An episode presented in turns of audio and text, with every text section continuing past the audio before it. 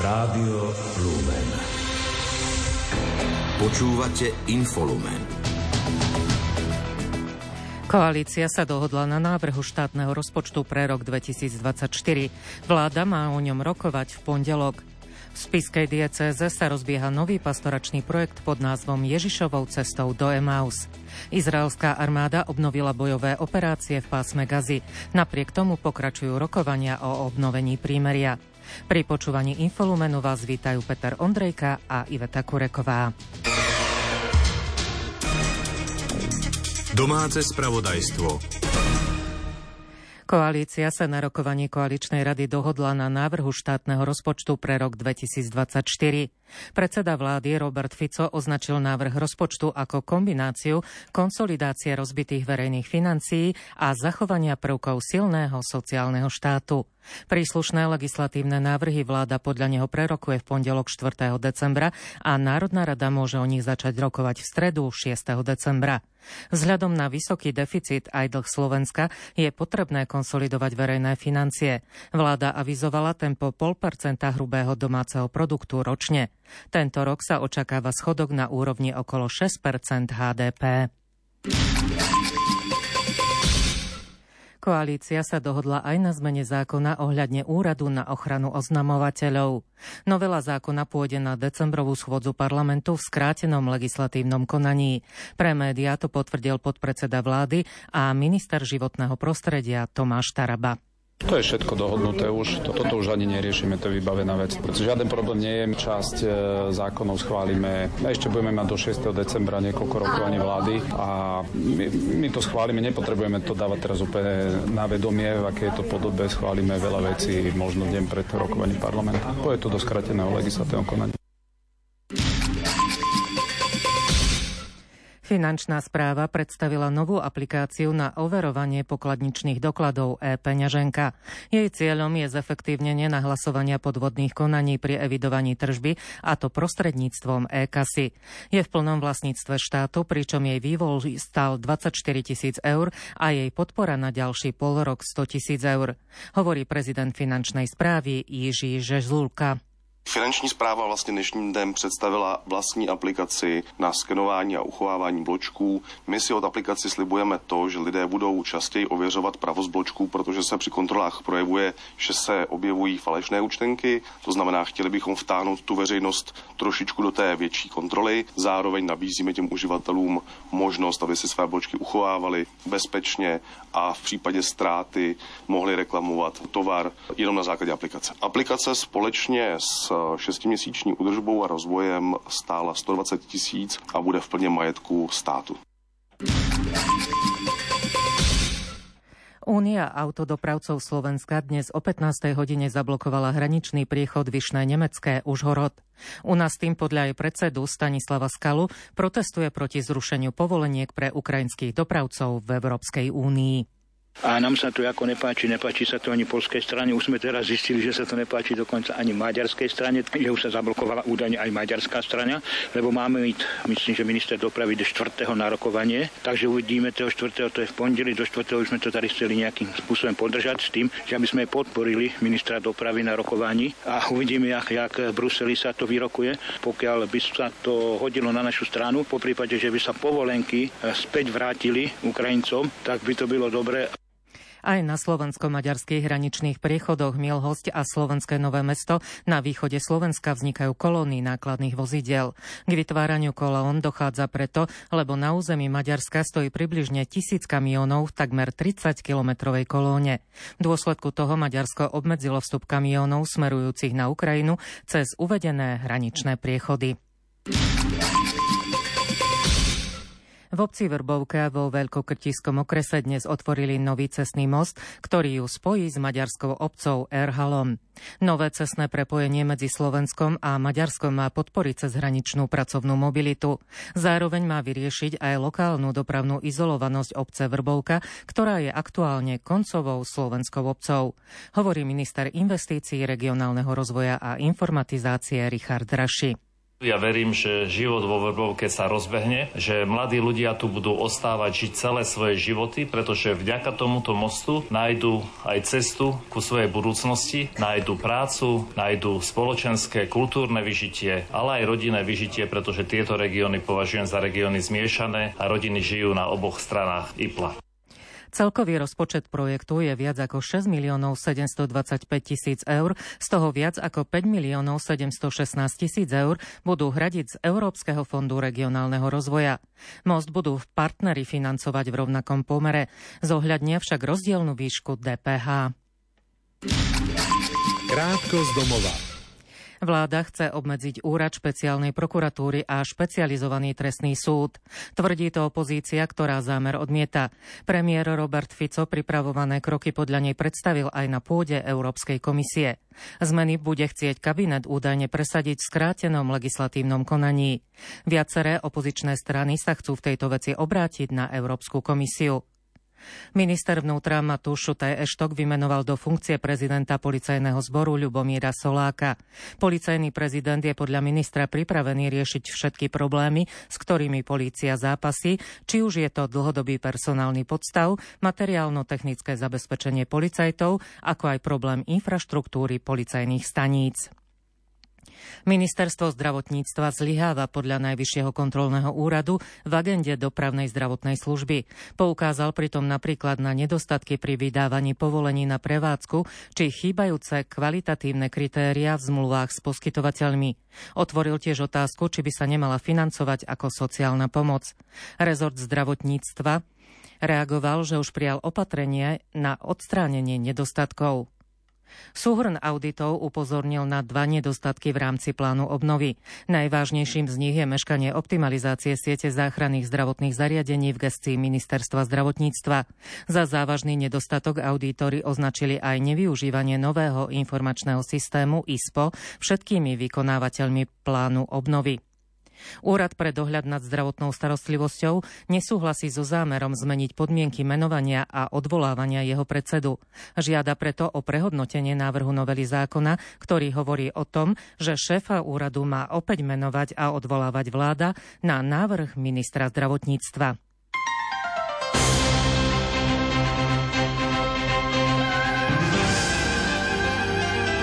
Cirkvi. Spiskej diecéze sa začína rozbiehať nový pastoračný projekt pod názvom Ježišovou cestou do Emaus. Už zajtra o 17. hodine budú adorácie v námestove, Dolnom Kubíne, Tvrdošíne, Starej Ľubovni, Poprade, Spiskej Novej Vsi, Levoči a Spiskej kapitule. Viac povie Pavol Jurčaga. Spiská diecéza začala nový pastoračný projekt. Tento je inšpirovaný Ježišovou cestou do Emaus a bude mať tri etapy. Prvá začne spoločnou adoráciou sobotu 2. decembra o 17. hodine vo vybraných mestách Spiskej diecézy. Sústredí sa na počúvanie a prijatie ľudí okolo seba. Symbolom tejto cesty bude svieca, hovorí spisky diecézny biskup František Trstenský. Ježiš kráča aj po našom boku. Putuje s nami na našej ceste a trpezlivo berie ohľad na tempo, akým kráčame. Necháva nás hovoriť, aby sme mu rozpovedali svoj nepokoj. Rád nám načúva, aby nám dobre porozumel a dal nám v istom momente správnu odpoveď. V momente, keď sa náš nepokoj stretne s Ježišom, začína život plnosti, život kresťanskej cesty. Práve preto hovoríme, že jadrom kresťanstva je stretnutie – je to stretnutie s Ježišom Kristom. Na záver ti osobne želám požehnané Vianočné sviatky. Nech sa Ježiš narodí aj v tvojom srdci, aby si ho mohol priniesť všetkým, s ktorými sa stretneš. Tvoj biskup František. Po Vianociach sa v druhej etape zamerajú na dôležitosť Božieho slova, jej symbolom bude sväté písmo a v poslednej etape po Veľkej noci upriamia pohľad na Eucharistiu, pretože emavskí učeníci spoznali Ježiša práve pri lámaní chleba. Symbolom tejto etapy bude kríž. Sprievodné materiály a aktivity pre deti, mladých a dospelých aj rodiny budú od prvej adventnej nedele postupne pribúdať na webe spiskej diecézy kapitula.sk. Tento týždeň sa na Prahu adventu konala v Banskej Bystrici ekumenická bohoslužba. Ide o pravidelné podujatie, ktoré sa vždy koná v inom kostole alebo modlitební kresťanskej cirkvi. Zaujímavým hostom stretnutia bol aj židovský rabín Miša Kapustín, ktorý odpovedal na priateľské pozvanie od kresťanov z rôznych cirkví. Na stretnutí bol aj redaktor Ivo Novák. Tohtoročným hostiteľom stretnutia bol evangelický chrám na Lazovnej ulici v centre Banskej Bystrice. O jeho priebehu hovorí tamojší zborový farár Daniel Koštiel. Som už desiatý ročník takéhoto podujatia, ktorého môžeme povedať, že vrcholom je tá ekumenická bohoslužba, kde sa stretávame zo všetkých denominácií, ktoré sa na území mesta Banská Bystrica nachádzajú. Za katolickú církev sa stretnutia zúčastnil Martin Ďuračka, biskupský vikár pre školstvo v Bansko-Bystrickej diecéze. Mal som zverenú modlitbu po jednom biblickom texte, už to bol taký ten text Evangelia podľa Lukáša, takéto vianočné čítanie, nájdete dieťa zavinuté do plienok a našli, hej, čiže, čiže zvestovanie pastierom. Tu vlastne môžeme to tak povedať, že mali zverený celú túto časť e, zastupcovia katolíckej cirkvi, spieval zbor. Spevokol Javorčatá, ktorý účinkoval na ekumenickej bohoslužbe, vedie Ladislav Javorský, pedagóg katolického gymnázia Štefana Mojzesa v Banskej Bystrici. Teraz je to v evangelickom kostole, pred rokom organizovali to naši bratia katolíci. Tie decka zažívajú tú blízkosť kresťanov, že sú si veľmi blízky. Výkladom Božího slova povzbudil veriacich Daniel Pastýrčák, kazateľ cirkvi Bratskej, ktorý upozornil na dôležitosť lásky k nepriateľom. My ako ľudia sme sebastrední, egocentrickí a máme tendenciu meriať tých ostatných ľudí podľa seba. Hej, že tak ja som mierkou toho, aký by mal byť človek a to sa potom prenáša na skupiny. Či už národnostný princíp použijem alebo cirkevný. Najbližšie ekumenické stretnutie bude v Banskej Bystrici počas januárového týždňa týždňa modlitieb za jednotu kresťanov. Ľudí, ktorí svoj voľný čas venujú práci pre iných a svojim pôsobením v Trnavskom kraji prispeli k rozvoju komunity, ocenilo Dobrovoľnícke centrum Trnavského kraja na výročnom odovzdávaní cien Srdce na dlani včera v Trnave. Podujatie sa uskutočnilo v spolupráci s Krajskou inovačnou rozvojovou agentúrou a pod zaštitou Trnavského samozprávneho kraja. V kategórii projekt Dobrovoľnícky program si ocenenie prevzala koordinátorka dobrovoľníckého programu Dobrá duša Trnavskej arcidieceznej Charity Kristýna Ryšavá. V kategórii orientovanej na pomoc zahraničí ocenenie putovalo do obce Nebojsa, miestnej časti Galanty do rúk vedúcej denného centra Michala Dočolomanského Márii Geršicovej. Tejto oblasti my podporujeme materiálne ťažko postihnuté deti žijúce v Keni, siroty, polosiroty a deti trpiace albinizmom. Pôvodne my sme začali v roku 2015 po odvysielaní Modrého z neba, kde sa zúčastnil nebový profesor Krčmery a terajšia ambasádorka pani Dária Kimuli. To bolo v nedelu a v pondelok naše denné centrum vedelo, že začíname spolupracovať. Práca je materiálna, štrikujeme, hačkujeme oblečenie pre novorodeniatka a deti do troch rokov. Ocenení boli aj Silvia Kryšáková z Centra voľného času v Senci, dobrovoľníci pôsobiaci pri Metroklube, ktorý organizuje Apoštolská cirkev na Slovensku v Lohovci, Andrea Gregušová z občianskeho združenia Fidlikanti a predsednička miestneho spolku Slovenského červeného kríža v Trstíne. Vybraných 6 laureátov ocenenia postup, postupuje na národné oceňovanie. Vo štvrtok večer predstavili v Bratislave knihu Srdiečkové deti. Vydavateľstvo Don Bosco ňou otvorilo diskusiu o téme nechcených detí, ktorých sa vzdali rodičia alebo matky a odložili ich do hniezda záchrany. Autorka knihy Gabriel Štanglová ako pastoračná asistentka v berlínskej nemocnici založila prvé hniezdo záchrany na svete. Informuje Ľudovít Malík. Kniha Srdiečkové deti prináša osudy detí, o ktorých sa Gabriele Štanglova dokázala postarať a sprevádzať proti všetkému odporu úradov a politikov.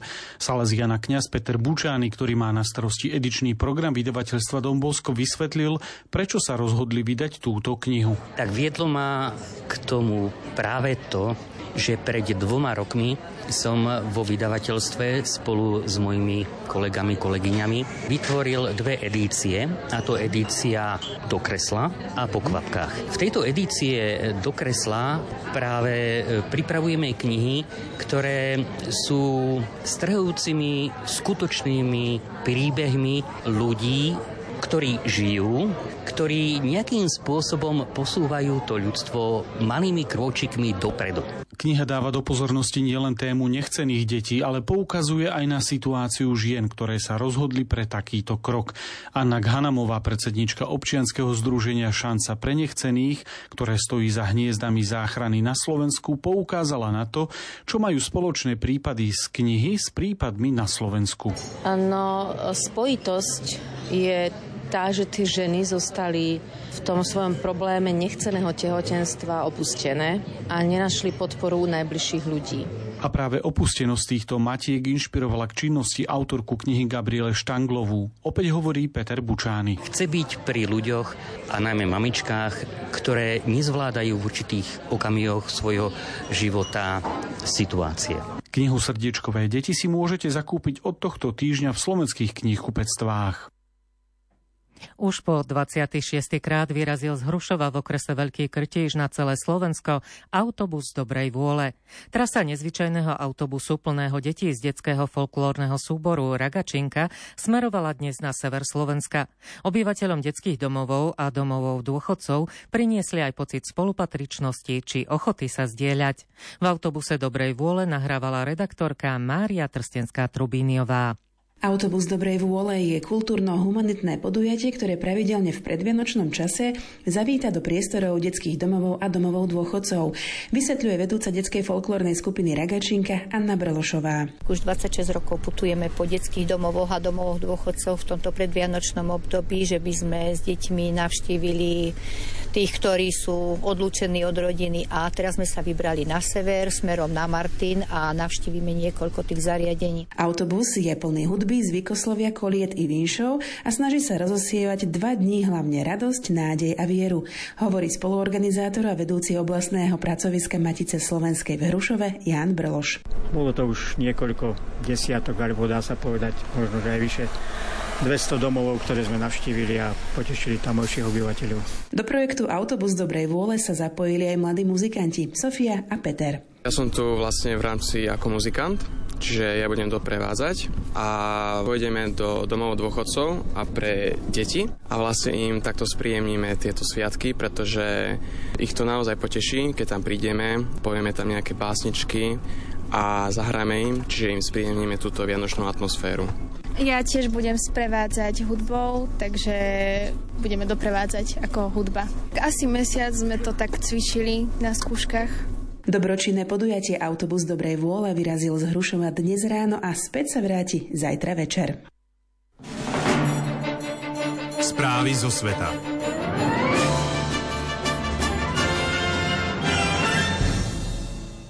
Izraelská armáda dnes ráno oznámila, že obnovila bojové operácie v pásme Gazy. Stalo sa tak len niekoľko minút po vypršaní dočasného prímeria s Hamasom, ktorý izraelská armáda obvinila z porušenia prímeria. Rokovania o jeho obnovení podľa Kataru pokračujú aj napriek pokračovaniu bojov. Situáciu v pásme Gazy dnes sledovala Júlia Kavecká. Prímerie vypršalo dnes o 7 hodine miestneho času. Prestávka v bojoch sa začala pred týždňom 24. novembra. Najprv trvala 4 dní a potom ju predlžili o niekoľko dní za pomoci vyjednávačov Kataru a Egypta. Počas týždňového prímeria Hamas a ďalšie militantné skupiny v pásme Gazy prepustili vyše 100 rukojemníkov. Posledných 8 odozdali včera v noci. Väčšina prepustených boli Izraelčania a výmenou za to Izrael prepustil zo svojich väzníc 240 palestínčanov. Všetci z prepustených boli ženy a deti, ale fakt, že v pásme Gazy zostalo ešte niekoľko takýchto rukojemníkov, komplikovalo dosiahnutie dohody o ďalšom predlžení prímeria. Katar a Egypt sa snažili predložiť prímerie o ďalšie dva dni, boli však neúspešní a rozhodnutie Izraela pravdepodobne urýchlila aj vypálená raketa z Gazy, ktorú zneškodnila izraelská armáda. Podľa izraelského premiéra Benjamina Netanyahua Hamas porušil prímerie, keď nesúhlasil s prepustením ďalších rukojemníkov a neprepustil všetky unesené ženy tak, ako to bolo dohodnuté a dnes ráno zautočil na Izrael raketami. Izrael je preto podľa premiéra odhodlaný dosiahnuť svoje ciele, oslobodiť rukojemníkov, zničiť Hamas a zaistiť, aby pásmo Gazy nepredstavovalo hrozbu pre obyvateľov Izraela. Izraelská armáda informovala, že jej bojové lietadla útočia na ciele hnutia v pásme Gazy. Reportér AFP hlásil letecké útoky na severe a juhu tohto územia. Zdroj blízky Hamasu povedal, že ozbrojené krídlo hnutia dostalo príkaz obnoviť boje a brániť pásmo Gazy. V niektorých častiach tejto enklávy hlásili ťažké boje. Izraelské útoky si od rána vyžiadali už 109 obetí, tvrdia to palestínske úrady. Obnovené údery v pásme Gazy zranili podľa svetkov stovky ľudí, mnohí z nich zamierili do preplnených nemocníc. Tieto údaje ale nie je možné bezprostredne overiť. Podľa novinárov agentúry AFP veľa ľudí chodí do nemocníc darovať krv. Katar dnes potvrdil, že rokovania o prímeri pokračujú aj napriek obnoveniu bojov. Katarské ministerstvo zahraničných vecí vyjadrilo hlboké polutovanie nad obnovením izraelskej agresie po skončení prímeria. Zároveň vyzvalo medzinárodné spoločenstvo, aby rýchlo podniklo kroky na zastavenie bojov, ktoré podľa Dohy komplikujú sprostredkovateľské snahy a zhoršujú humanitárnu katastrofu v pásme Gazy. Účastníci rokovaní na klimatickej konferencii COP28 v Dubaji v Spojených Arabských Emirátoch dnes v prvom návrhu dohody o krokoch v oblasti klímy žiadajú obmedzenie alebo úplné vyradenie používania fosílnych palív. Ďalšie informácie o konferencii pripája Ondrej Rosík. Klimatická konferencia COP28 musí byť zlomovým bodom v boji proti klimatickej kríze, vyhlásil dnes v Dubaji britský kráľ Karol III, ktorý ako prvý zo svetových lídrov predniesol svoj príhovor. Celým srdcom sa modlím za to, aby bola COP28 ďalším zlomovým bodom smerom k uskutočným transformačným krokom, uviedol Karol v príhovore. Dnes a v sobotu predniesie v Dubaji svoje príhovory vyše 140 kráľov, prezidentov či premiérov z celého sveta. Nebudú však medzi nimi americký prezident Joe Biden a jeho čínsky náprotivok Xi Jinping, ktorí vyslali len svojich zástupcov. Slovensko bude v Dubaji zastupovať aj slovenská prezidentka Zuzana Čaputová, ktorá témy svojho príhovoru už avizovala na sociálnej sieti. Je to dôležitá konferencia práve kvôli tomu, že bude hodnotiť to, či sa dostatočne posúvame vpred, pokiaľ ide o ochranu klímy. Tie prvé správy hovoria o tom, že deklarované záväzky sú jedna vec, ale reálne kroky sú druhá vec a medzi tým je zatiaľ obrovská priepas. Som rada, že tu budeme reprezentovať Slovensko a naše kroky, ktoré robíme a samozrejme všetci budeme apelovať na najväčších znečisťovateľov, pretože od nich je rozhodujúce to, či nastane progres v ochrane klímy. Na konferenciu mal pricestovať aj pápež František, ale pre chorobu sa na nej nezúčastní. Pravdepodobne ho zastúpi kardinál Pietro Parolin. V Dubaji bude prítomný aj kardinál Miguel Angel Gicho, prefekt dikastéria pre medzináboženský dialog, ktorý bude mať na starosti časť týkajúcu sa medzináboženského dialógu, konkrétne podpis dokumentu naplánovaný na 3. decembra pri príležitosti otvorenia pavilónu viery v Expo City. Zástupcovia z viac než 200 krajín budú v Dubaji do 12. decembra rokovať o podrobnostiach záverečnej rezolúcie, ktorej cieľom je obmedziť emisie skleníkových plynov, ktoré spôsobujú otepľovanie atmosféry Zeme. I hneď na začiatku konferencie sa podarilo dosiahnuť istý úspech keď zúčastnené krajiny súhlasili so spustením fondu na krytie stráda škôd pre najzraniteľnejšie krajiny postihnuté prírodnými katastrofami. Delegátov čakajú dva týždne ťažkých rokovaní o rôznych záležitostiach, ktoré dlhodobo stiažujú diskusie o klíme, napríklad o budúcom používaní fosílnych palív. Krátko zo sveta. Ukrajinský prezident Volodymyr Zelenský nariadil zrýchlenie výstavby školských krytov a vojenských opevnení na všetkých hlavných úsekoch frontu. Najnovšie mnoho pozorovateľov vyhlásilo, že ukrajinská protiofenzíva bola neúspešná. Dôraz na výstavbu opevnení naznačuje, že vedenie v Kieve sa teraz zameriava na obranu. Ruská armáda na Ukrajine postupuje vo všetkých smeroch. Vyhlásil to dnes ruský minister obrany Sergej Šojgu. Napriek tomu, že frontová línia sa tento rok podľa analytikov veľmi nepohla, prebiehajú na fronte stále intenzívne boje. Organizácia pre zákaz chemických zbraní hlasovala za obmedzenie vývozu chemických látok a súvisiacich technológií do Sýrie. Vláda tejto arabskej krajiny totiž čeli obvineniam z porušovania dohovoru o zákaze používania chemických zbraní. Šport Rádia Lumen. Futbalisti Slovana Bratislava si druhý rok za sebou zahrajú v pohárovej Európe aj na jar. Vo včerajšom zápase Európskej konferenčnej ligy zvíťazili na Fajerských ostrovoch nad Key Klaxvík 2-1 a zaistili si účasť vo vyraďovacej fáze. O víťazstve zverencov Vladimíra Vajca rozhodol strelec oboch gólov Juraj Kucka. Som rád za to, že som dal tie dva góly a že to pomohlo týmu splniť ten eh, cieľ, ale ešte máme ešte o čo bojovať, aspoň sa o to pokúsiť pred domácim publikom. Sme spokojní s tým, že sme to zvládli.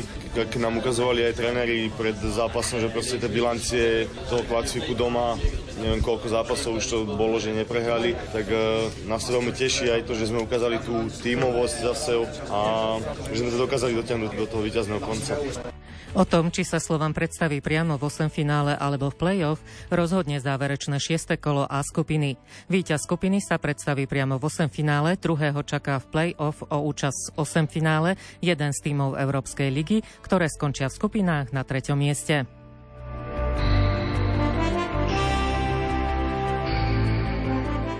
Futbalisti Spartaka Trnava prehrali vo svojom poslednom domácom zápase v Európskej konferenčnej lige 2023-24 s Ludogorcom Razgrad 1-2. Futbalistky Fínska vyhrali v zápase B divízie Ligy národov nad Rumunskom hladkou 6-0. Potvrdili tak prvenstvo v slovenskej B skupine. V piatich doterajších dueloch nestratili ani bod, neinkasovali ani gól a už majú vo vrecku postup do A divízie. Slovenky figurujú priebežne na druhej priečke a dnes ich čaká od 18. hodiny súboj na pôde Chorvátska.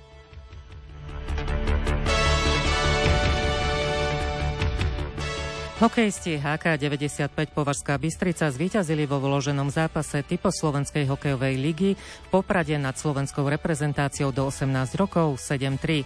Hetrikom sa v drese hostí zaskvel útočník Jakub Cíger. Slovenský hokejista Marian Studenič absolvoval v noci na dnes zámorskej NHL premiéru za Sietl, ktorý prehral v Toronte 3-4 po predlžení a samostatných nájazdoch. V akcii bolo ďalších 6 Slovákov, nebodoval však ani jeden.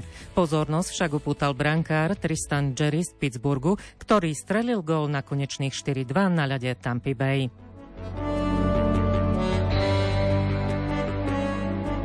Slovenská bobistka Viktória Černianská dosiahla aj v druhých pretekoch severoamerického pohára v kamadskom Whistleri pódiové umiestnenie. V súťaži monobobov skončila na druhej priečke, keď nestačila iba na domácu Melisu Lodholcovú. Za víťazkou zaostala o 42 stotín sekundy. V súťaži štartovalo 9 pretekárok. Počasie so zrážkami by sme podľa meteorológa Petra Jurčoviča mali počítať aj v noci a zajtra. Zajtra ráno predpokladám, že by už to mohlo byť zaujímavejšie. Ešte stále samozrejme treba rátať so zrážkovou činnosťou, ešte stále by malo byť v sobotu ráno zamračené hmysto, dážď, dážď so snehom, na severe sneženie.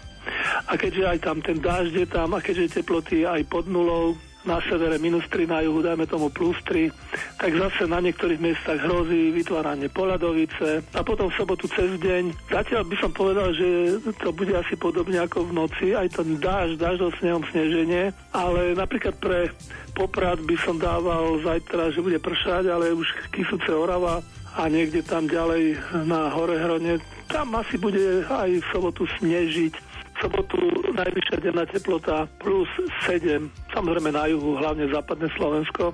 Na severe by to malo byť asi tak 0 minus 3.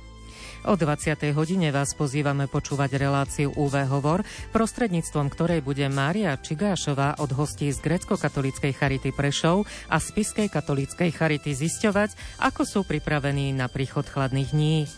Za pozornosť vám v tejto chvíli ďakujú a príjemný večer prajú Peter Ondrejka a Iveta Kureková.